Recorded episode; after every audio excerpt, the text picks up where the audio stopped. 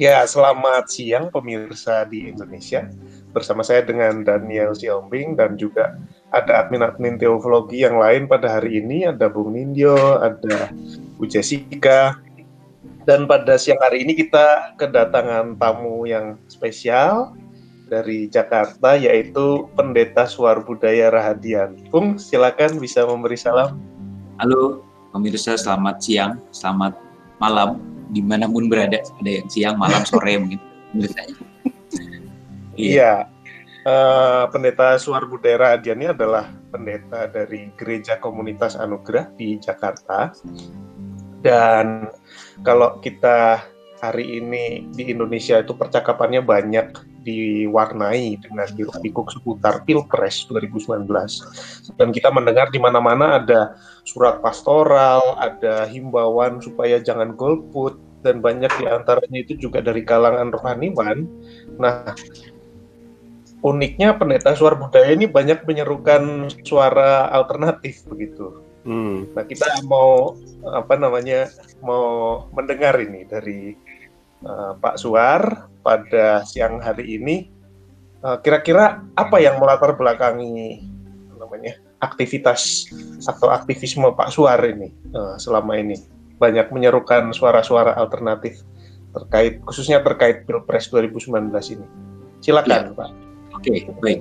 Uh, pertama-tama mungkin ini lahir dari keprihatinan saya dan rekan-rekan di gereja ya terhadap gestur politik Kristen di Indonesia yang uh, selama berpuluh-puluh tahun itu uh, kehilangan keberaniannya lah untuk memberi pandangan alternatif ya. Kita mungkin juga pernah diskusi sepertinya di beberapa tempat bahwa uh, gereja selalu mengekor pandangan politik yang populer yang dianggap mengamankan posisinya tapi cenderung mengabaikan uh, satu keberpihakannya ya kepada kelompok-kelompok yang diaku gereja sebagai kelompok yang harus dipihaki gitu ya kelompok hmm. marginal kelompok-kelompok orang-orang yang tertindas kelompok orang-orang yang suaranya itu tidak terdengar nah rupanya gejala uh, untuk memihak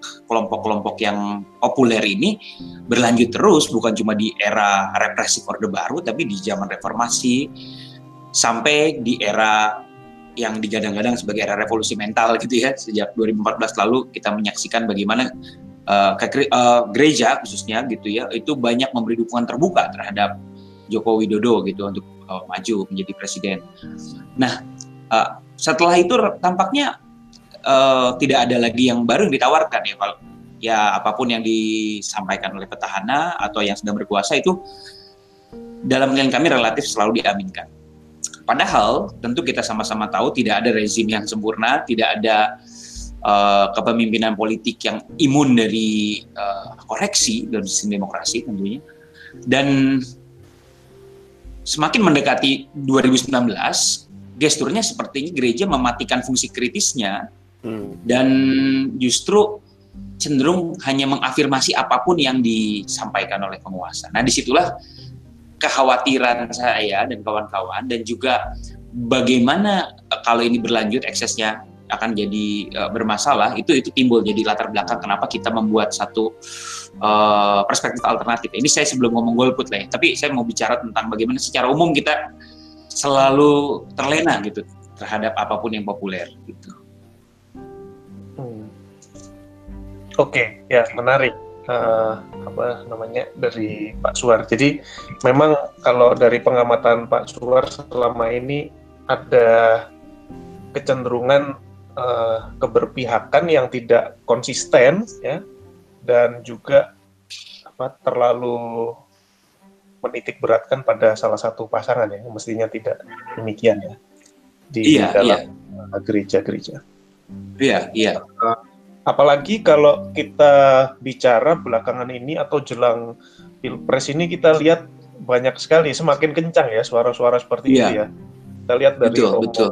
Frans Magnisuseno dari STF Briarkara kemudian ada pesan pastoral PGI kemudian kemarin juga saya lihat sempat ada ketua KWI ya dari betul, Katolik betul. juga menyuarakan supaya jangan golput. Lalu yeah. belum lagi yang yang apa agak informal ya di status-status Facebook teolog yeah, yeah. Kristen Indonesia ya. Yeah, yeah. ya uh, dan yeah, iya. tokoh-tokoh PGI. Jadi nah kita melihat memang ada kecenderungan tertentu dalam uh, apa namanya dalam arus wacana kekristenan yeah. hari ini yeah. di Indonesia. Yeah. Yeah. Mungkin Pak Suar ada refleksi teologi sedikit tentang biasa argumen-argumen tertentu dari kawan-kawan kita itu misalnya minus malum. Oh iya iya iya. Uh, apa yang nggak terlalu jahat ya, yang kurang jahat daripada yang lebih jahat. Yeah. Atau memilih Iya, memilih bukan yang terbaik tapi yang cegah untuk yang yang jahat berkuasa gitu ya. Iya. Oke oke, silakan mungkin. Iya iya, jadi uh, ya itu asumsi yang digadang-gadang ya, di, selalu diulang-ulang bahwa memang sebagai umat Kristiani kita tidak bisa uh, mencari yang ideal, yang terbaik seperti yang kita mau. Tapi kan memang tujuan pemilu itu bukan untuk memilih yang terbaik, tapi hmm. untuk mencegah yang jahat berkuasa. Itu yang selalu digadang-gadangkan. Nah, problem dari hal itu adalah begini. Yang pertama, menurut saya gestur politik Kristen yang paling tidak yang ditampilkan di dalam Alkitab ya, kisah-kisah perjanjian lama, itu senantiasa uh, hadir di dalam ketegangan dengan status quo. Senantiasa hmm. regresif gitu terhadap apa pun yang sudah dianggap mapan. Ya tentu mungkin sudah pernah dibahas di teologi ya bagaimana gestur politik di perjanjian lama uh, itu memang lahir dari tepian dan mengkritik yang ada di epicentrum kekuasaan dengan tone atau dengan nada yang tidak populer, bahkan menohok kepada apa yang sudah diasumsikan benar oleh orang banyak. Nah, asumsi minus malum itu menurut saya kontra semangatnya dengan semangat itu menurut saya dengan semangat profetik Kristen yang uh, berani uh, mempertanyakan ulang apa pun yang sudah dianggap benar. Apalagi kalau dalam kacamata Protestan ya, semangat Protestan yang senantiasa menguji segala sesuatu dan uh, tidak berhenti di satu titik gitu ya semangat semangat seperti itu yang menurut saya absen dalam pendekatan etis minus malum minus malum mengasumsikan bahwa ya apa yang terberi di dalam kenyataan politik itulah kehendak Allah dan kita seolah-olah hanya diminta memilih dari opsi yang ada Padahal Alkitab penuh dengan kisah-kisah politik alternatif ya, gerakan-gerakan politik alternatif di Alkitab ya kalau kita menyaksikan nabi-nabi perjanjian lama bagaimana mereka berhadap-hadapan dengan nabi-nabi istana misalnya atau dengan imam-imam atau dengan raja yang berkuasa. Itu kan dalam benak rakyat kebanyakan waktu itu sesuatu yang regresif ya. Eh, apa yang firman Tuhan disampaikan kepada para nabi itu melampaui opsi politik yang ada. Itu juga yang kita saksikan dalam pelayanan Yesus gitu. Misalnya dia didaku sebagai Mesias sebuah terma yang menurut saya uh, menjadi uh, parodi dari dari kayak kekaisaran lalu juga istilah Injil mungkin juga pernah dibahas di sini yang merupakan bukan bukan kata yang benar-benar baru gitu di dalam di dalam lingkaran kekristenan tapi merupakan semacam mimikri yang memarodikan uh, apa yang dulunya digadang oleh imperium bahwa kabar baik itu ada pada kaisar dan kamu boleh berdagang, kamu boleh berusaha, kebebasan beragama dilindungi sejauh kalian tunduk kepada satu penguasa tunggal ini. Tapi kan kekristenan datang dengan alternatif politik baru. Kristus adalah raja dan bukan kaisar gitu kurang lebih. Jadi uh, dimensi itu yang menurut saya hilang dari imajinasi minus malum. Seolah-olah tatanan yang ada hari ini di Indonesia itu adalah satu-satunya uh, ruang untuk kita bisa uh, mengandaikan mau jadi dibawa ke mana negeri kita secara etis teologis. Seolah-olah di luar pilihan itu adalah salah dan pilihan yang tidak bertanggung jawab. Jadi kalau dari nada-nadanya Romo Magnis misalnya yang marah-marah itu di dalam tulisannya di Kompas yang memang belakangan beliau sesali, meskipun oleh para pengikutnya tidak disesali, ya penulisnya udah menyesali nulis itu. Iya iya, karena beliau dalam beberapa wawancara menyesali karena dianggap terlalu emosional. Beliau juga sadar beliau emosional. Uh, tapi maksud saya itu kan menggambarkan bagaimana uh, apa yang sudah terberi dua pilihan ini, misalnya dua kandidat calon presiden atau partai-partai yang ada, adalah satu-satunya imajinasi kita tentang masa depan Indonesia. Jadi justru teologi politik Kristen itu tidak menyumbang wacana alternatif. Padahal kan ini kita di luar bicara teologi. apakah ber, berpartisipasi dalam demokrasi itu sama dengan hanya sekedar memilih? Apakah hak warga negaraan kita dibatasi oleh apakah kamu ikut pemilu? Jadi soalnya kan kalau kamu nggak ikut pemilu, kamu nggak boleh menentukan nasib bangsa ini di masa depan. Padahal kan hak konstitutif kita, hak-hak sipil kita bukan ditentukan karena kita ikut pemilu atau tidak. Bahkan di Indonesia tuh pemilu adalah hak, bukan kewajiban. Jadi hak kan boleh kita ambil dan tidak. Hmm. Nah, fakta-fakta yang sebenarnya tidak perlu terlalu jelimet untuk dipahami ini dikaburkan oleh menurut saya semacam bentuk ketakutan akan adanya tatanan lain, katakanlah kekuatan Islam politik yang akan mendominasi Indonesia dan sebagainya yang digaung-gaungkan terus di mimbar-mimbar gereja, digaung-gaungkan terus dalam berbagai percakapan teologi politik.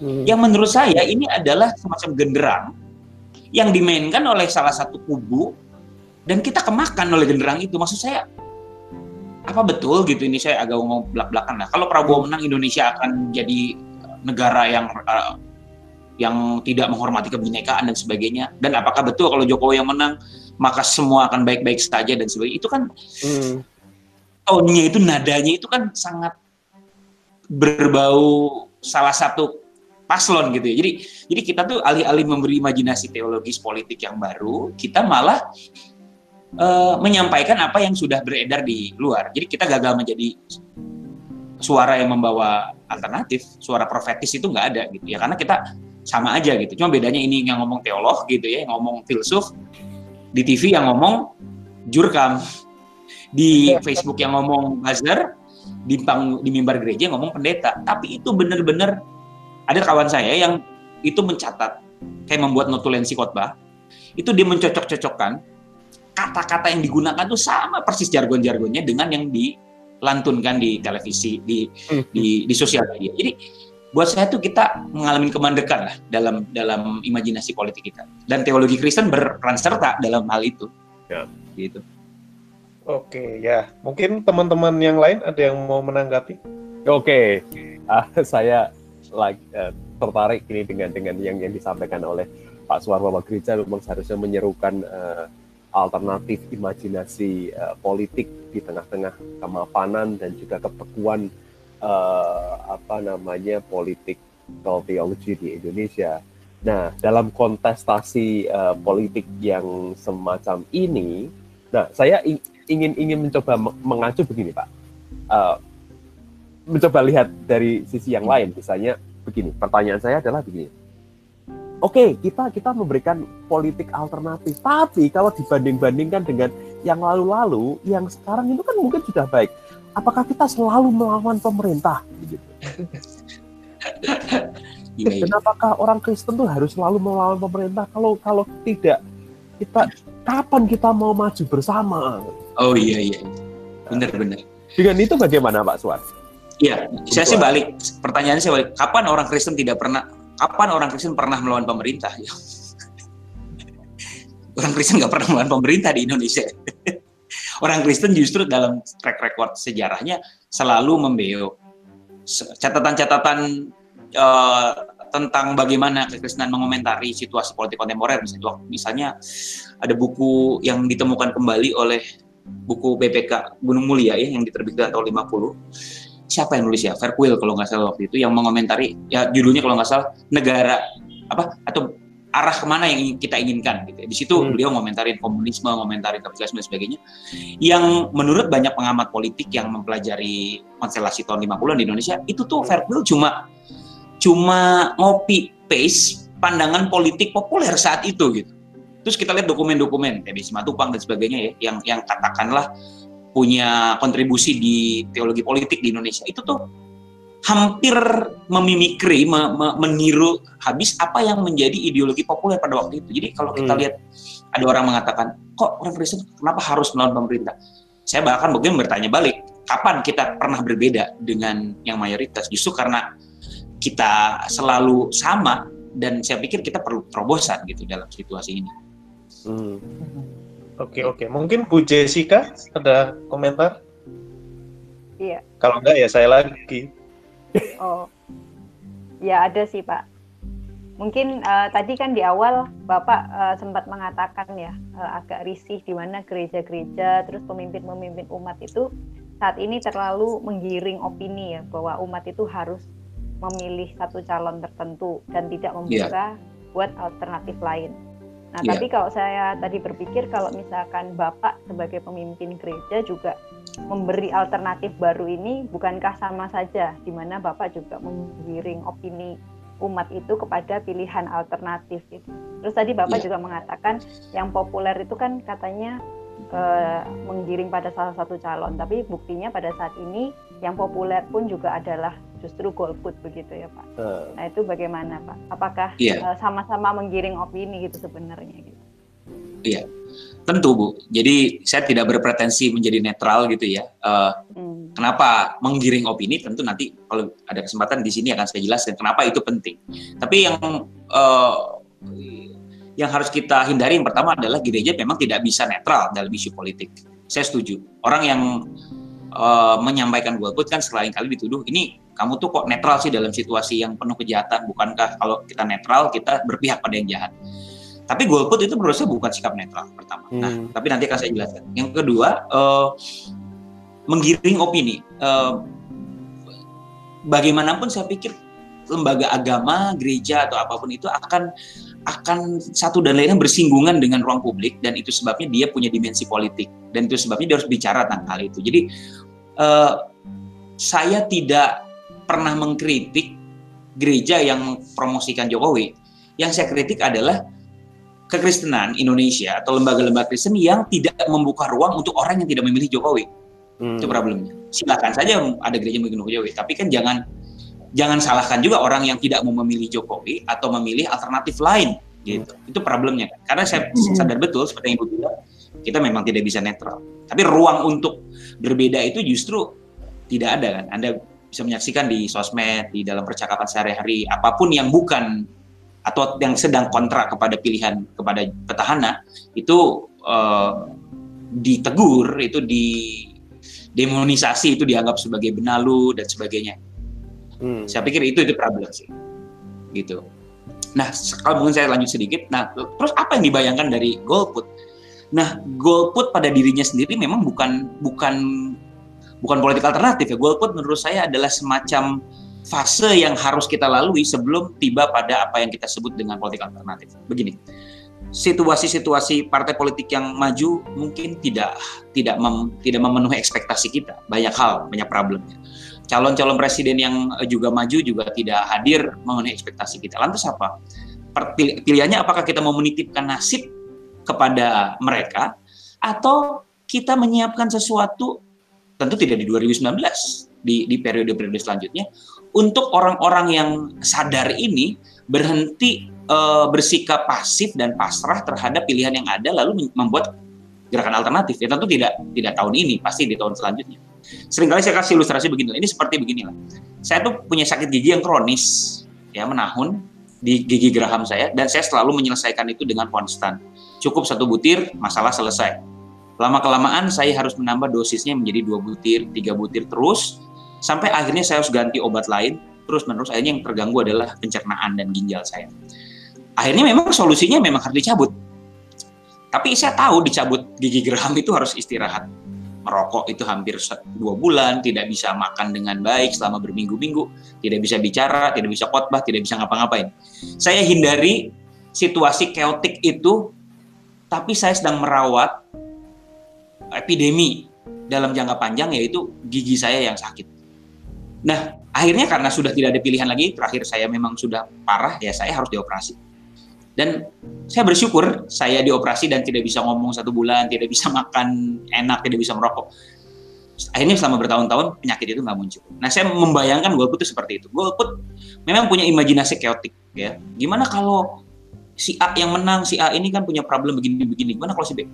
Tapi saya pikir kalau kita terus memakan umpan itu, ya memang perubahan nggak akan terjadi. Nah, kekristenan juga kan selalu hadir dengan begitu kan. Ketika misalnya di Jerman, bagaimana gereja-gereja, aliansi gereja yang mengaku itu justru hadir uh, di tengah ketiadaan pilihan-pilihan politik. Ya, kita tahu sama-sama meskipun mereka tidak maju sebagai uh, partai atau apa, tapi gerakan alternatif yang eksplisit menolak tunduk kepada kekuasaan itu hadir dan menjadi kekuatan inspirasi. Di tempat-tempat lain juga saya pikir begitu ya, bagaimana gerakan uh, gerakan teologi kulit hitam ya uh, di Amerika Serikat itu uh, menolak untuk tunduk pada uh, pada alternatif-alternatif uh, hak hak sipil seperti segregasi dan sebagainya yang sudah di yang sudah dibuat uh, menjadi sedemikian moderat dan mereka tetap mau mau persamaan gitu ya. atau kelompok-kelompok queer ya gerakan-gerakan queer gerakan-gerakan teolog-teolog queer yang uh, juga uh, menolak juga untuk menyerah pada heteronormativitas dan akhirnya mereka terus bergerak dalam konstruksi teologinya untuk mendukung gerakan-gerakan persamaan hak bagi kelompok-kelompok queer. Jadi singkatnya teologi itu memang bukan aktor satu-satunya di dalam membuat perubahan sosial dan politik, tapi dia harus nantiasa membuat ruang kemungkinan baru untuk adanya gerakan gerakan baru itu. Nah dalam konteks politik elektoral menurut saya yaitu bagaimana uh, kekristenan harus mempertimbangkan ulang satu hmm. ide-ide tentang malu dua ide-ide tentang bagaimana pemerintah itu adalah satu-satunya medium di mana kerajaan Allah hadir ketiga ya ide tentang civil disobedient ya kalaupun gue put nanti mau dikriminalisasi atau katakanlah dianggap immoral itu juga harus diberi ruang dalam etika Kristen gitu bahwa tidak semuanya civil disobedient itu salah gitu pembangkangan sipil kan juga banyak pendapat tempat dalam Kristen. Nah, ruang-ruang yang regresif ini menurut saya nggak dibicarakan gitu.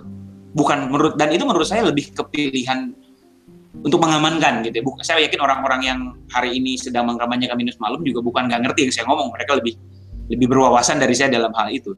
Cuma ya saya juga paham bahwa berisiko di Indonesia bagi kekristenan, bagi lembaga-lembaga untuk sedikit beroposisi dengan kekuasaan, mengingat ada persekusi, ada banyak hal. Kita mau nggak mau harus berlindung kepada mereka. Jadi, iya saya juga nggak bisa menyalahkan 100% orang-orang seperti Romo Magnis gitu. Tapi bagi bagi bagi saya sih kita kita yang di akar rumput dan bukan orang penting ini kan nggak punya beban apa-apa gitu untuk menyuarakan alternatif gitu. Saya pikir gitu sih. Oke, menarik ya. Saya saya ya boleh tanya ya. Uh, apa namanya? Ya mohon maaf ini mungkin agak agak nakal, tapi saya uh, ter, ter, terinspirasi tadi dari percakapan, saya jadi berpikir seperti ini. Mungkin ini uh, apa bisa dipikirkan ya. Uh, kalau tadi dikatakan bahwa kekristenan itu memang uh, atau teologi itu dalam sejarahnya justru selalu mengikut atau mendompleng pada yang populer atau opini mayoritas uh, tidakkah semestinya justru itu apa ya mem, membuat kita apa ya menerima aja ya maksudnya dalam sejarah kan kenyataannya memang kekristenan atau agama atau teologi itu justru seringnya tuh justru mendompleng suara mayoritas atau kekuasaan jadi ya. maksudnya kita terima itu sebagai kenyataan aja sama seperti demikian juga yang lalu-lalu.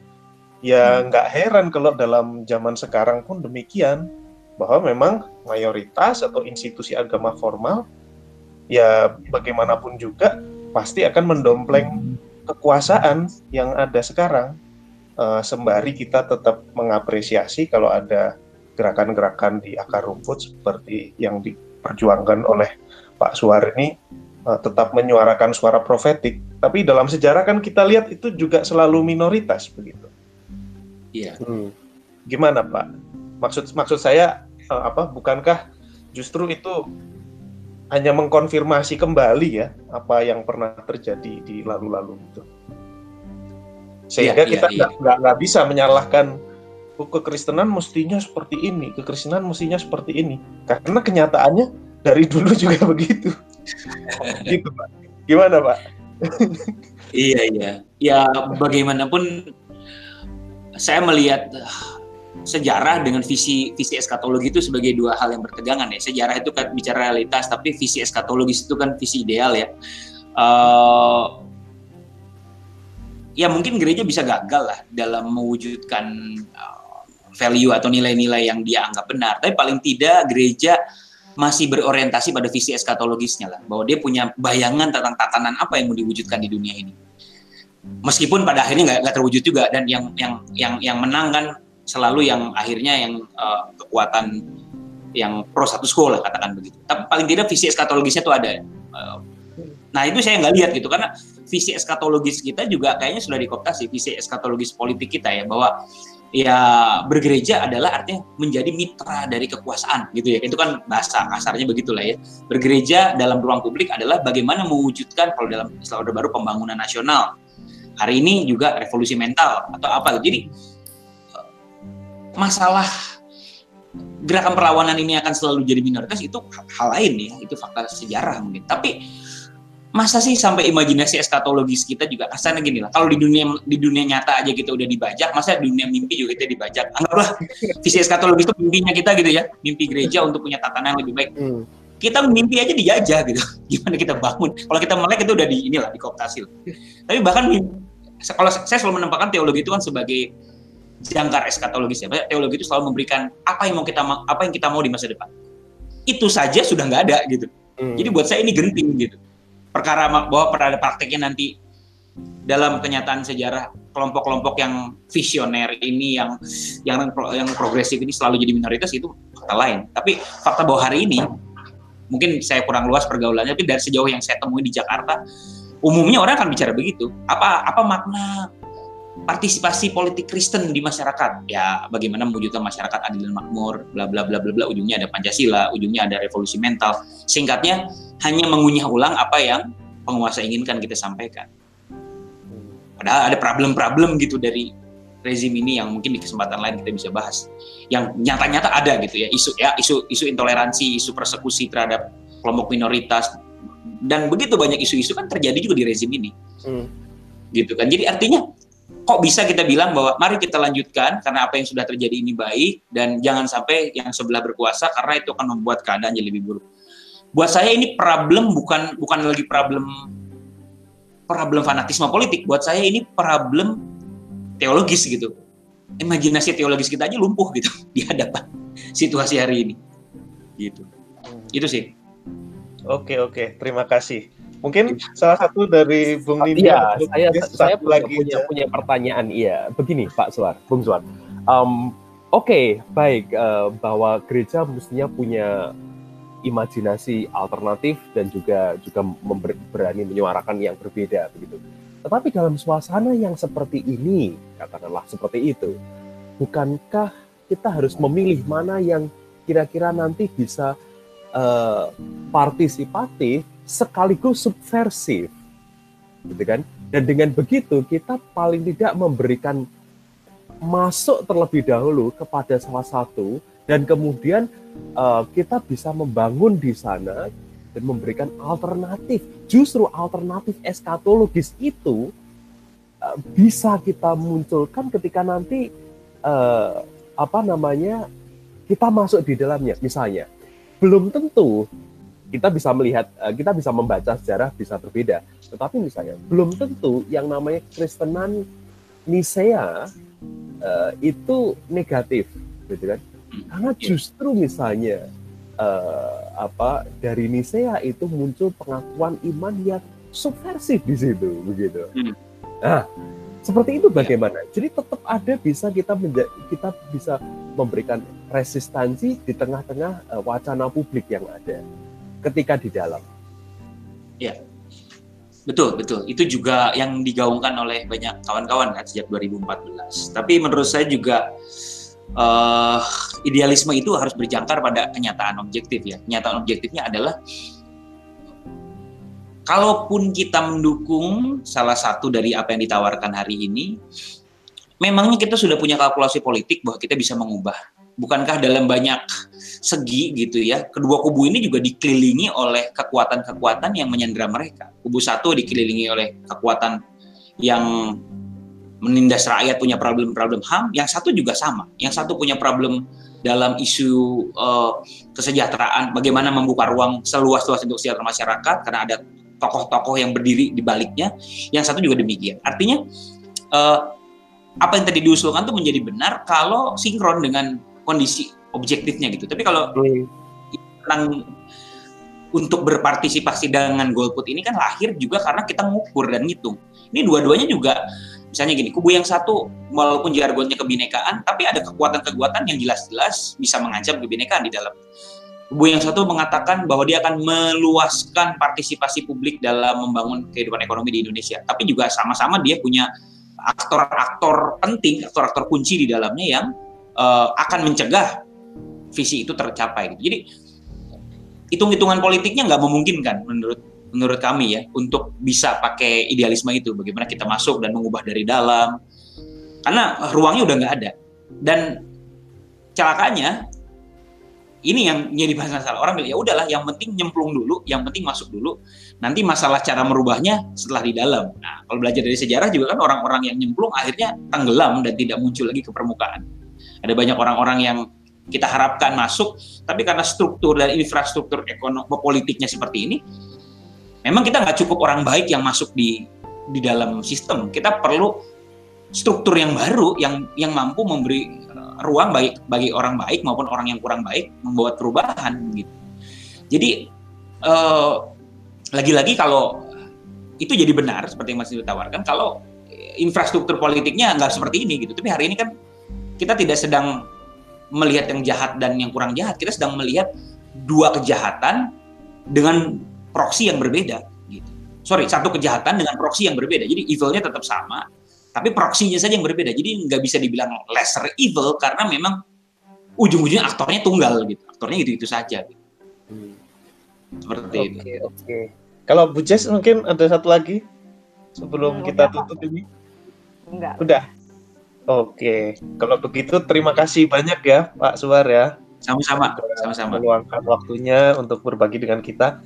Saya Sama-sama. yakin kita semua dan juga pemirsa diperkaya dengan Eh, diskusi pada siang hari ini dan semoga ini menolong kita semua untuk mempersiapkan diri jelang apa pilpres yang akan berjalan ya. uh, beberapa hari lagi apa pun keputusan kita. Betul. Ya. Betul. Jadi jadi uh, sekali lagi bahwa teologi ini tidak berpretensi memberikan jawaban, tetapi ini uh, ada wacana dan mematik pertanyaan. Bagaimana jawabannya? Silahkan rekan-rekan semua uh, memikirkan sendiri, untuk memikirkan, me, merenungkan dan kemudian mengambil keputusan. Iya, gitu. oke. Okay. Terima kasih. Selamat Terima kasih. Selamat siang. Selamat Terima kasih, Terima kasih, Mas Dio, Jessica, Mas Adi.